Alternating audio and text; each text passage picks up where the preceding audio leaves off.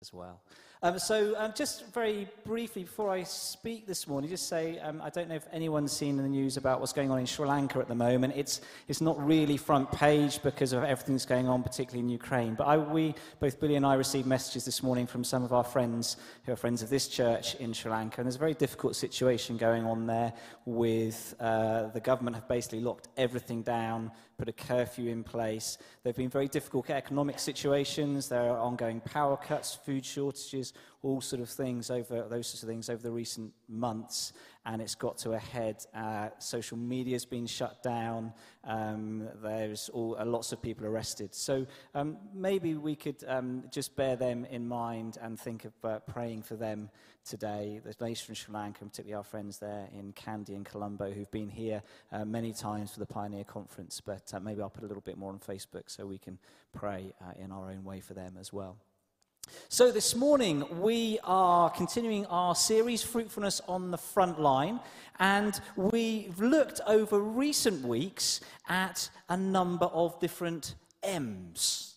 We've looked at modeling godly character, at making good work, ministering grace and love, being a mouthpiece for justice, molding culture. And this morning, I am going to be looking at being a messenger of the gospel. Now, we are God's ambassadors here on this planet, aren't we? That's part of our role. As God's ambassadors, we are called to do all of these things to model godly character, to love and respect and care for people, to bring positive shape to our cultures, to um, model God's character in all that we do. And these are all really important things as we are ambassadors of Christ.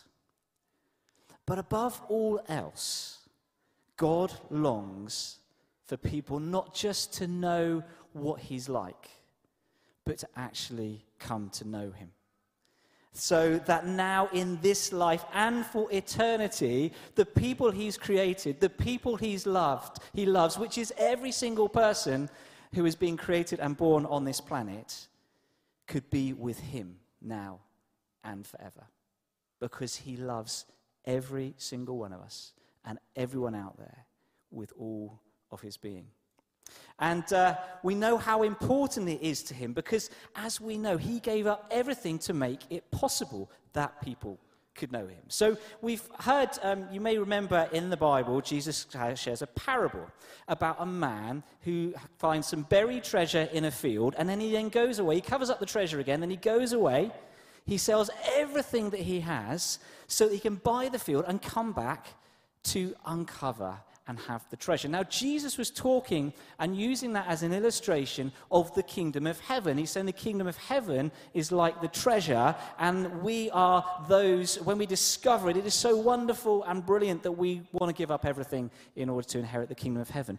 But I think that he could also have been talking about himself. That actually, he could have been that man who discovered the treasure. But the treasure is us.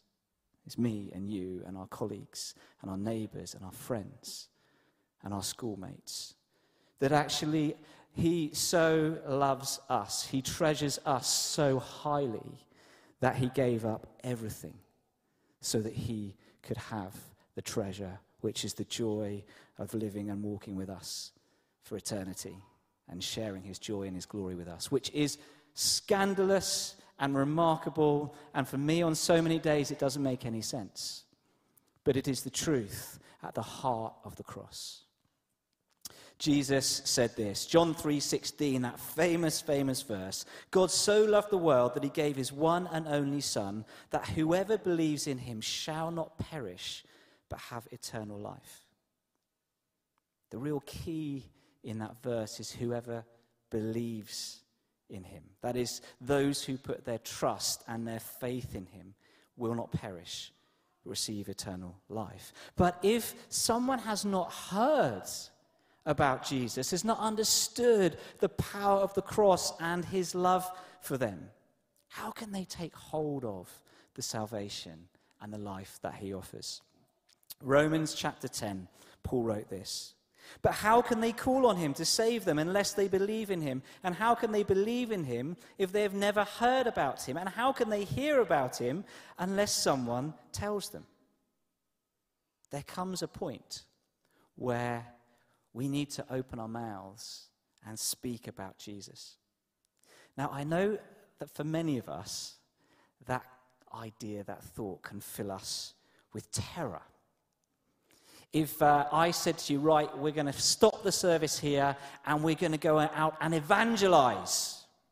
We're going to walk out on the streets and tell people about Jesus. There'll be one or two people in this room who probably jump with joy, and many of the rest of us would walk out of this building in sheer terror. Because we've often talked about evangelism, or the church has talked about evangelism, and we've conjured up an image of what it is. And if we're honest, we're a little bit scared of it. It's, uh, someone once likened evangelism to going to the dentist. We know we're meant to go, and we know that when we get there, we're meant to open our mouth. But we are terrified and afraid that when we do, some extremely unpleasant and painful things will happen to us. In fact, some of us would rather go to the dentist than open our mouths and talk about Jesus with people who don't already know him. But maybe we're thinking about it all wrong. Peter says this in 1 Peter 3 Always be prepared to give an answer to everyone who asks you to give the reason for the hope that you have. Do this with gentleness and respect. So, what if God just wants us to give an answer for the hope that He's already placed in us? A hope that people have already glimpsed in us as we've modeled godly character and made good work and ministered grace and love and acted as a mouthpiece for justice and molded culture. What if everyday evangelism is simply obeying the Holy Spirit's promptings to draw alongside individuals that He already knows and He already loves and whose lives He's already walking in and working in. Knowing that God is already at work, and that often people have already experienced God, though may not have recognized that it's Him. It means we're not starting from scratch. We're actually often joining people on a journey that God is already walking on them with. Now, I remember uh, a friend of mine who I know through aviation. We were having a beer one night, not Christian. Uh, I don't know whether he would describe himself as atheist or agnostic, probably more agnostic. Um, but he was telling me that he owns a speedboat. And in the summer, he quite often loves to just go out on his speedboat in the night, um, perhaps over to Cowes or on his way back from Cowes. He'll just stop in the middle of the Solent, turn the engine off, and just sit and look at the stars. And he was telling me that actually he found it a deeply moving experience. Um, and I just felt in that moment to simply suggest, say, look, maybe what you're experiencing in that moment is actually something of God, something of God's presence. And I encouraged him that next time he did it, he said, I said, why not simply ask God the question, God, if you're real, would you show yourself to me? Now, I don't know if he took me up on the idea. He was certainly receptive to it while we are having the beer and open to it. But I sensed that God was doing something in him already, and I simply spoke into what I thought and sensed he was already doing. I believe God was already at work there. And for me, it was just to help nudge and prompt. And when we're talking about Jesus uh, with other people, we can be confident that God actually wants people to know Him. We can be confident that the Holy Spirit is already at work. The Holy Spirit is the, the lead evangelist, it does not us. And we can also be confident that He does have a role for us to play, and it may only be a very small one. Sometimes we are just planting a seed that we may never see grow. Sometimes we're watering a seed that someone has already planted, and sometimes we get the joy of seeing the flower burst out of the ground as someone with us gives their lives to Jesus. But we can never be sure what part it is that we're playing, but God asks us to play it regardless. Now, some people and some environments can be downright hostile to the gospel. Some can be indifferent, and some can be very open and positive. But when seeds are, grow, uh, uh, are sown in any of those environments, we don't know which ones are going to grow to life. I have a friend um, who used to be in the Merchant Navy, and I remember him telling me, um, uh, he wasn't a Christian, I remember him telling me that he was on shore leave on one particular occasion, in another foreign country, and uh, as I understand sailors often do, been cooped up on ship for a while, they go and have a big night out. And he was having a big night out. He'd had a skinful, um, and he was uh, having a good time. And then up to him on the street comes a Christian who decides in that moment they are going to share the gospel with him, do some street evangelism. My friend tells me that he was not pleased. He gave this guy huge amounts of abuse, told him exactly where to take his good news, and he told me that he believed that that guy probably never shared the gospel with anyone else again because he gave him such a terrible time. But what that man who'd gone out, shared the gospel, got abuse, and went away with his tail between his legs didn't know is that for my friend, as he got back on his ship, and over the coming weeks and months, he could not put out of his mind what that man had told him. He could not forget it. And within a year, he'd come to faith in Jesus. Hopefully, when these two meet in heaven, they'll be able to encourage one another. You see, you just never know how God is at work, but we just need to trust that He is. We don't need to be anxious, we don't need to be driven, but we do need to be intentional. Jesus was very, very clear about that. His final instructions, his final instructions to his followers uh, were these. Uh, they were given to the, the disciples, and they've been given to us. Matthew 28, the famous Great Commission. All authority in heaven and on earth has been given to me. Therefore, go and make disciples of all nations, baptizing them in the name of the Father and of the Son and of the Holy Spirit, and teaching them to obey everything I've commanded you. And surely I am with you always to the very end of the age. Jesus wants us to be intentional about making disciples. By making disciples, I mean sharing the good news with people, leading them to faith, and teaching them to follow him. And the promise is that as we do, God will be with us. So, how can we play our part in making disciples in the diverse context in which God has placed each and every one of us? Well, there are four intentional steps that we can take. We can pray for a particular person. We can care for them. We can share truth with them. And we can offer them paths forwards. Just going to unpack those four things over the next few minutes. So, firstly, pray. Now, God may already have put someone on your heart that you feel called to pray for on a regular basis. Someone who doesn't yet uh, confess to be a Christian or walk with Jesus.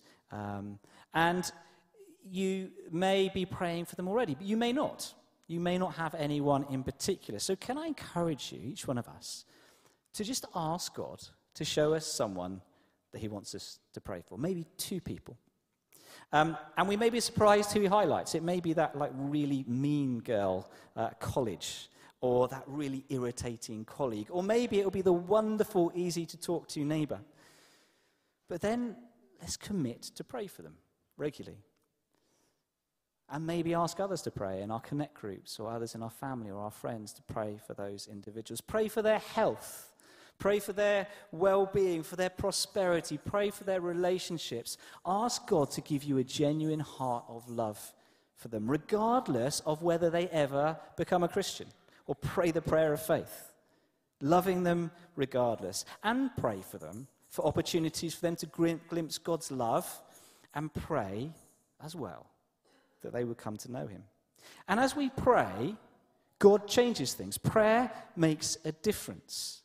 Sometimes takes a long time, sometimes happens quickly. God changes things as we pray, but often as we pray, God also changes us.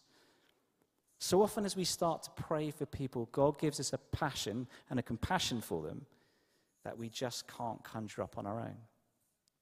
So why not ask God to show you two people that you can pray for regularly. And if you don't see anything happen at first, keep praying. My friend uh, Roger, I've spoken about before, I met him in 1988. I prayed for him to come to faith on and off. I can't say I did it every day, but I did it on and off over uh, more than 20 years. In 2013, I had the absolute joy and privilege of leading him to faith just three weeks before he died. Keep going and keep praying. So, caring. As we pray, let's ask God for opportunities to minister His love and His grace to the person or the people that we're praying for. And as we do, ask that God will build a genuine and open and a real and honest relationship between you and that person, a real place of safety and trust, something that will be a mutual blessing to both you and to them. And there are so many ways, aren't there, that as a church we demonstrate love and care to one another.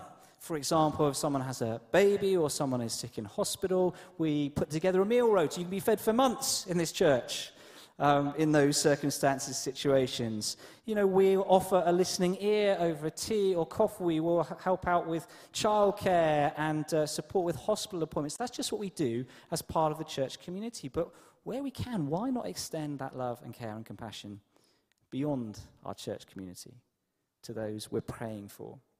Uh, I, when I worked uh, for a flying school, had a colleague whose wife broke her foot and was immobile for a month or two. And it was a real challenge because he worked very, very long hours. She looked after their son and, uh, and looked after the house and sorted everything else out at home. And for him, it was a real challenge and difficult time. She couldn't move, she couldn't uh, drive, she couldn't take the son to school, she couldn't cook or clean or any of those things um, that she took the primary role in in their relationship.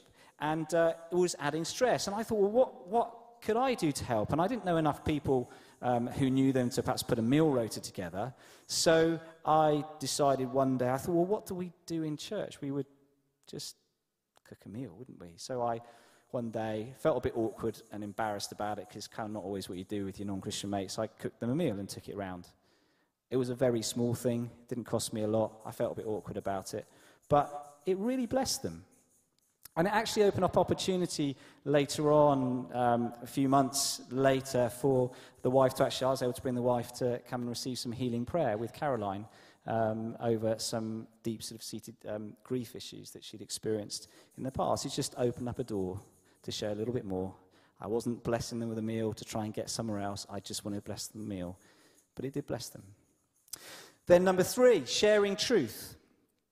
Genuine, no strings attached relationship often creates opportunities for us to share truth. Not in a preachy way, no one wants to be preached at, but in a genuine, open, and honest way. Remember, a genuine relationship is a two way thing.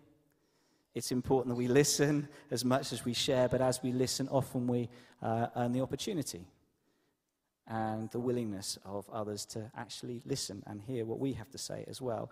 And what can that look like? That can offer, look like offering a biblical perspective on something that we're talking about as you chat, we chat about the news, what's going on in Ukraine or Sri Lanka or something we watched on TV or the football, just to share something about how we see things and why, just as anyone would in a conversation. It can uh, look like telling your story about the difference that God has made in your life, and it can involve explaining the good news, finding a helpful way to communicate who Jesus is, why he died, and what the cross is all about.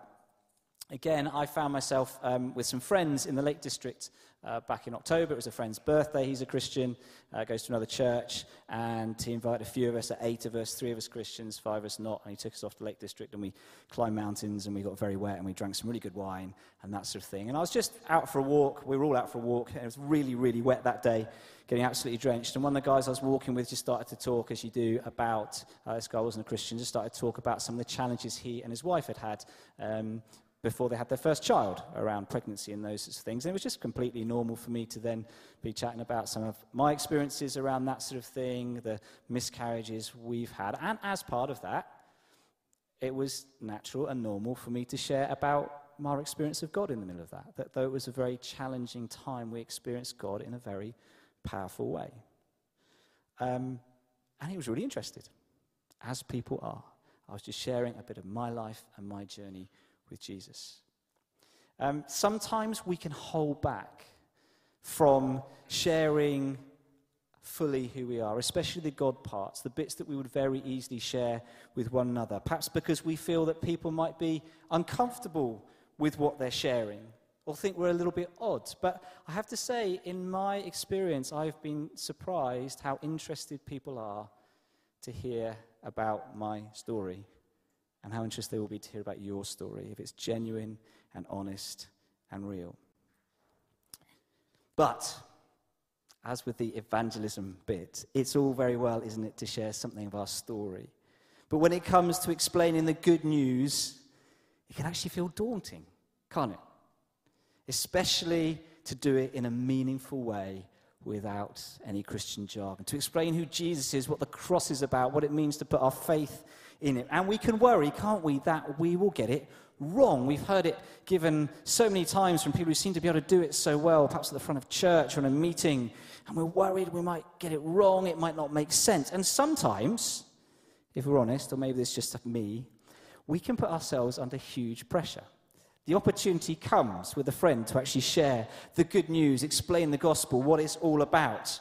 And we can feel that it's the only opportunity they may ever have to hear the gospel. And if we get it wrong, or if we confuse them, and they don't immediately get down on their knees and ask what they must do to be saved, then we have blown it for eternity. And they're never going to get saved. We've lost the one opportunity. Oh dear, woe is me. We can put that expectation and pressure on ourselves, can't we? But we need to take that off and trust that God loves them he is at work in them. He will use us and He will give them other opportunities, even if we don't get it quite right. That each opportunity is a seed sown and a glimpse that they get of the good news. But we not only need to take the pressure off ourselves, but we can also help ourselves if we think through in advance how to share the gospel clearly and succinctly because then it takes some of the pressure off us when the opportunity arises. Does anyone here, it's going back quite a few years, more than 20 years, anyone remember the TM challenge? Put your hands up if you remember the TM challenge. It was either the three minute challenge, or some people termed it the Tony Morton challenge. Because it was this idea that we were encouraged as a church to think about how we could tell the story of the cross and a little bit about our experience, our testimony, in just three minutes in a clear and succinct way. And we all had to think about it, and we all had to practice and try it. We haven't done it for a long time.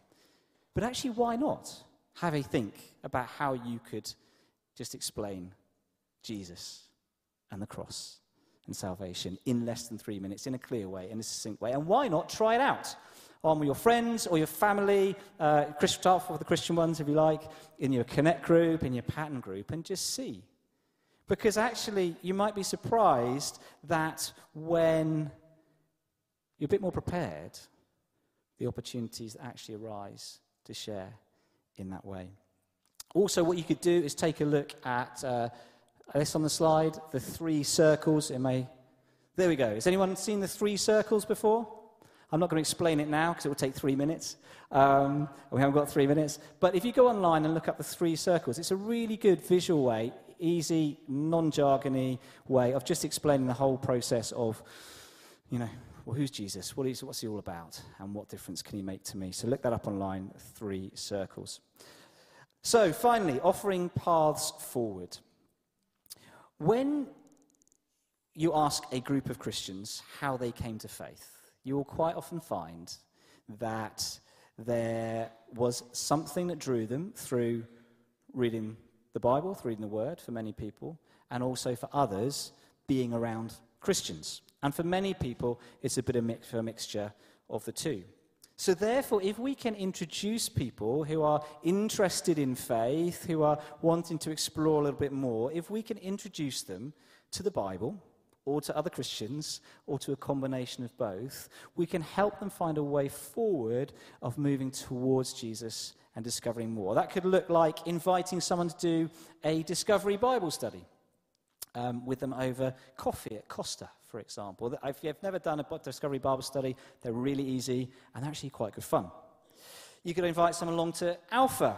You could include them in a social activity with a few friends, just as my friend did, inviting a few of us up to the Lake District Um, or you can invite them along to church. There are certain times when it's easier to invite people to church. You know, Christmas is a great time, Easter is a good time. People know a little bit more about that. But why not invite them along to church on a Sunday as well? So, just a few thoughts there about how we can be intentional about sharing the good news with Jesus. But before I finish, I'd like to invite Alec uh, to come down and, uh, and want to find out a little bit from him about what this means in his life.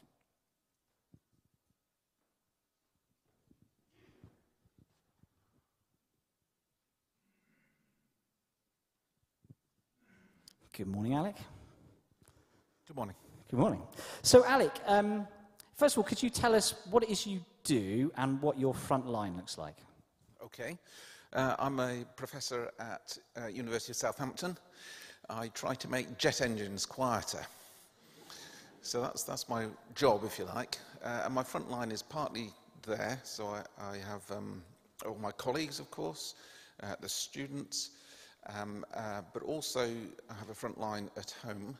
Uh, Lizzie and I run an Airbnb, and we have lots of guests coming and staying with us for two or three days. Um, and then, of course, there's also family and neighbours. And so, within that context, what does being a messenger of the gospel look like to you just on a day to day basis? Um, well, that's a good question. you told me what the question would be. Um, hmm, a think. Uh, it's, um, uh, first of all, I have to say I'm not by nature an outgoing person particularly. Uh, I am in a way, I'm quite happy talking in front of a crowd, um, but I'm not a sort of party animal. I'm a slow thinker, um, deep thinker, um, but I'm not a fast thinker. So standing on a street corner and having people come by when you've got three minutes to share the gospel, I have, have done that. I'm not very good at that. Um, so it's not like that. Um, it's more like uh, for me personally, what you were saying before. I've got great respect for people who can do that, but that's not me. Uh, much more relationship based. Um, I particularly like situations where I can talk to people one to one. And the best place to do that actually is with our Airbnb guests uh, because they come and stay with us for a few days. And typically, we'll, we'll uh, invite them to have a meal with us for one of those days. Um, and then during the meal, you talk, don't you? And it's an opportunity to talk uh, at whatever depth they feel comfortable with. Um, so sometimes our conversations um, wouldn't involve anything related to God or the gospel. Um, but if you're if you are walking with God and you're praying, um, I mean, most of us, well, all of us here probably, doing our best to walk with God. And so we, we pray a lot and probably read the Bible a lot. And if you're doing that, then things just come out, don't they? unless you stop them, unless you stop it. You were saying that you can be, you can be frightened, but if you're, if you're um, particularly as you get older, I think you get more, more confident. Uh, you don't worry so much about what people will think, and it comes out. And it's little things that come out, and then it's like, it's like fishing with a hook and line instead of a net. Uh, either people nibble or they don't. And if they don't, that's fine. I mean, our Airbnb guests, uh, we don't force them to sit through a diatribe. Um, if they're not interested, they're not interested. Um, but what we found, and I was talking this, about this in the car on the way, uh, about half of the people who stay with us actually want to know more about the gospel, want to know more about God, um, and a lot more about the Bible, um, which is a lot. I mean, it's more than you might think. Uh, I'm sorry to say it's uh, um, a bit sad. It's less the Brits. Uh, the people from overseas tend to be uh, more interested um, than the Brits, which is a bit of a shame, isn't it? And we, I talked just about offering paths forward and how it can be helpful to engage people with the Bible and other Christians, and you've just touched on that a little. Um, how have you seen that be effective for the people you're praying with and journeying with, that sense of introducing to other Christians and the Bible? Uh, we're very aware of that because we meet so many people who are on different stages of the journey, just like you were saying. Um, and it's great that some of them have come. Um, I think I've shared before about someone who came from China uh, to our Airbnb. We said grace. We often say grace. It's a fantastic way of, of just starting a conversation if people want to talk. Um, and uh, that particular person said, it's, it's amazing. My mother's been praying for me for 10 years that, that I would be impacted by the gospel, and she prayed for me particularly when I came to the UK. Uh, and, and here we are. And that's, that's fantastic. Um, so, someone like that, um, we invited to our Connect group. So, we're members of a fantastic Connect group. Some people here. Fred last night was, uh, not last night, Thursday was leading us in a fantastic Bible study. And someone like that, very ready to dive in and, and learn everything that they can. It's fantastic. Um, but not everyone's like that. Some people um, we invite on a walk, say. We try not to do too many things that cost money because not everybody can afford lots of money. Uh, but so we often go out to the New Forest and go for a walk. And then we invite people for whom that's, uh, that's where they're at and that's appropriate. Uh, we also have in the, in the middle, as a Connect group, we do a table talk, which is led by Alex Wong, who I don't think he's here today, but many of you will know from Malaysia. Um, and there we talk about topics uh, without getting too deep. Our Connect group is, is pretty jolly. Well, you've been there. Have you been there? Yeah. yeah. Pretty jolly Bible centric. Um, and a lot of people want that. But some people aren't quite ready for that. So we do something more topic based. That's fantastic. Thank you so much, Alec. And it's been so encouraging. It's great Connect group. I came along on Zoom.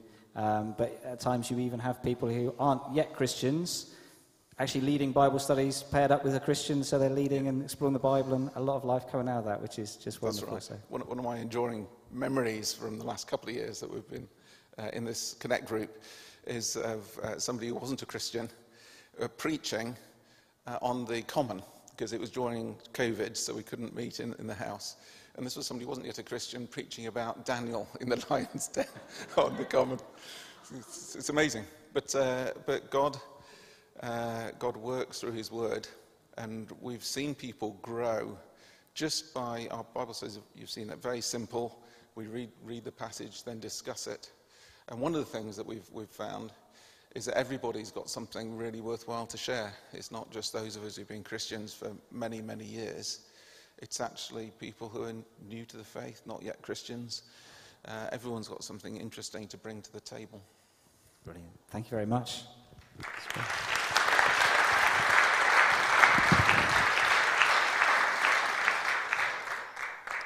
So, being a messenger of the gospel, sharing our faith with other people can feel daunting, can't it? And we can feel guilty when we don't do it, but it doesn't have to be that way. And just hearing uh, the sort of natural sense of the way that Alec and Liz uh, do that is just really encouraging to hear. It can become a natural and normal part of our life and conversations. You know, equally, it can feel a little bit demoralizing when we've uh, stepped out of the boat and perhaps shared some faith with someone and it feels like it doesn't have any impact at all. But in that context, we're also in really good company. We read the story, the Apostle Paul uh, in front of the governor Felix, in front of Herod Agrippa. He has an opportunity to explain the gospel in great detail and amazing ways, and they walk away not that interested in it. And he's someone who was an expert in sharing the gospel and leading people to Jesus. At the end of the day, we are not called to make people become Christians. We are simply called to share the good news of Jesus. What people do with that is up to them, it's between them and God. We simply sow the seeds and allow the Holy Spirit to water them. But we do know that the more seeds we sow, the more flowers will grow the more we share openly and honestly and lovingly about Jesus and what he's done for us, the more people will discover the wonderful, life giving good news that we've received. And uh, the more rejoicing there'll be in heaven as someone else comes and comes to know Jesus. Jesus told us that these were the most two, the two greatest commandments. He said this, didn't he? Love the Lord your God with all your heart with all your soul and with all your mind and with all your strength, and love your neighbor as yourself. When we live out the Great Commission, that is, sharing the good news of Jesus and introducing people to Him, we honor both of those great commandments. Because we're loving God by doing what He's commanded and by helping fulfill the desires of His heart.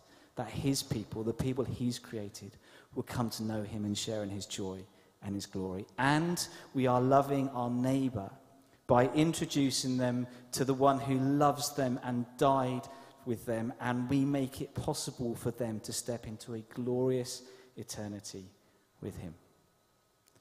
So, I, over recent weeks, have just real sensed an urge to start praying afresh that we as a community will become increasingly confident at sharing Jesus with those around us in a natural and a normal and ordinary way. And I've started to pray that each week, every week, would God just lead one person to Him through someone in this community? So maybe you could join with me as we continue to pray that. Just one person each week would come to faith through members of this community. We may never see them here at Central Hall, but that's okay. Let's pray.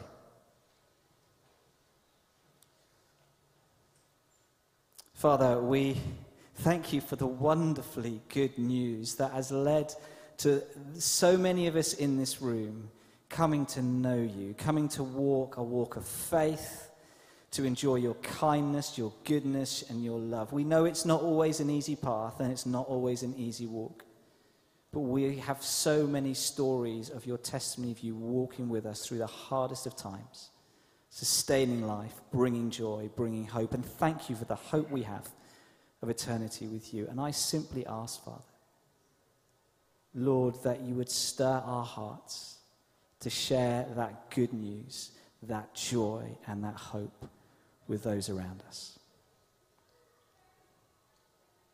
Father, as we just take a moment to pause now, Lord, would you show us someone, one or two people, that you want us to start praying for?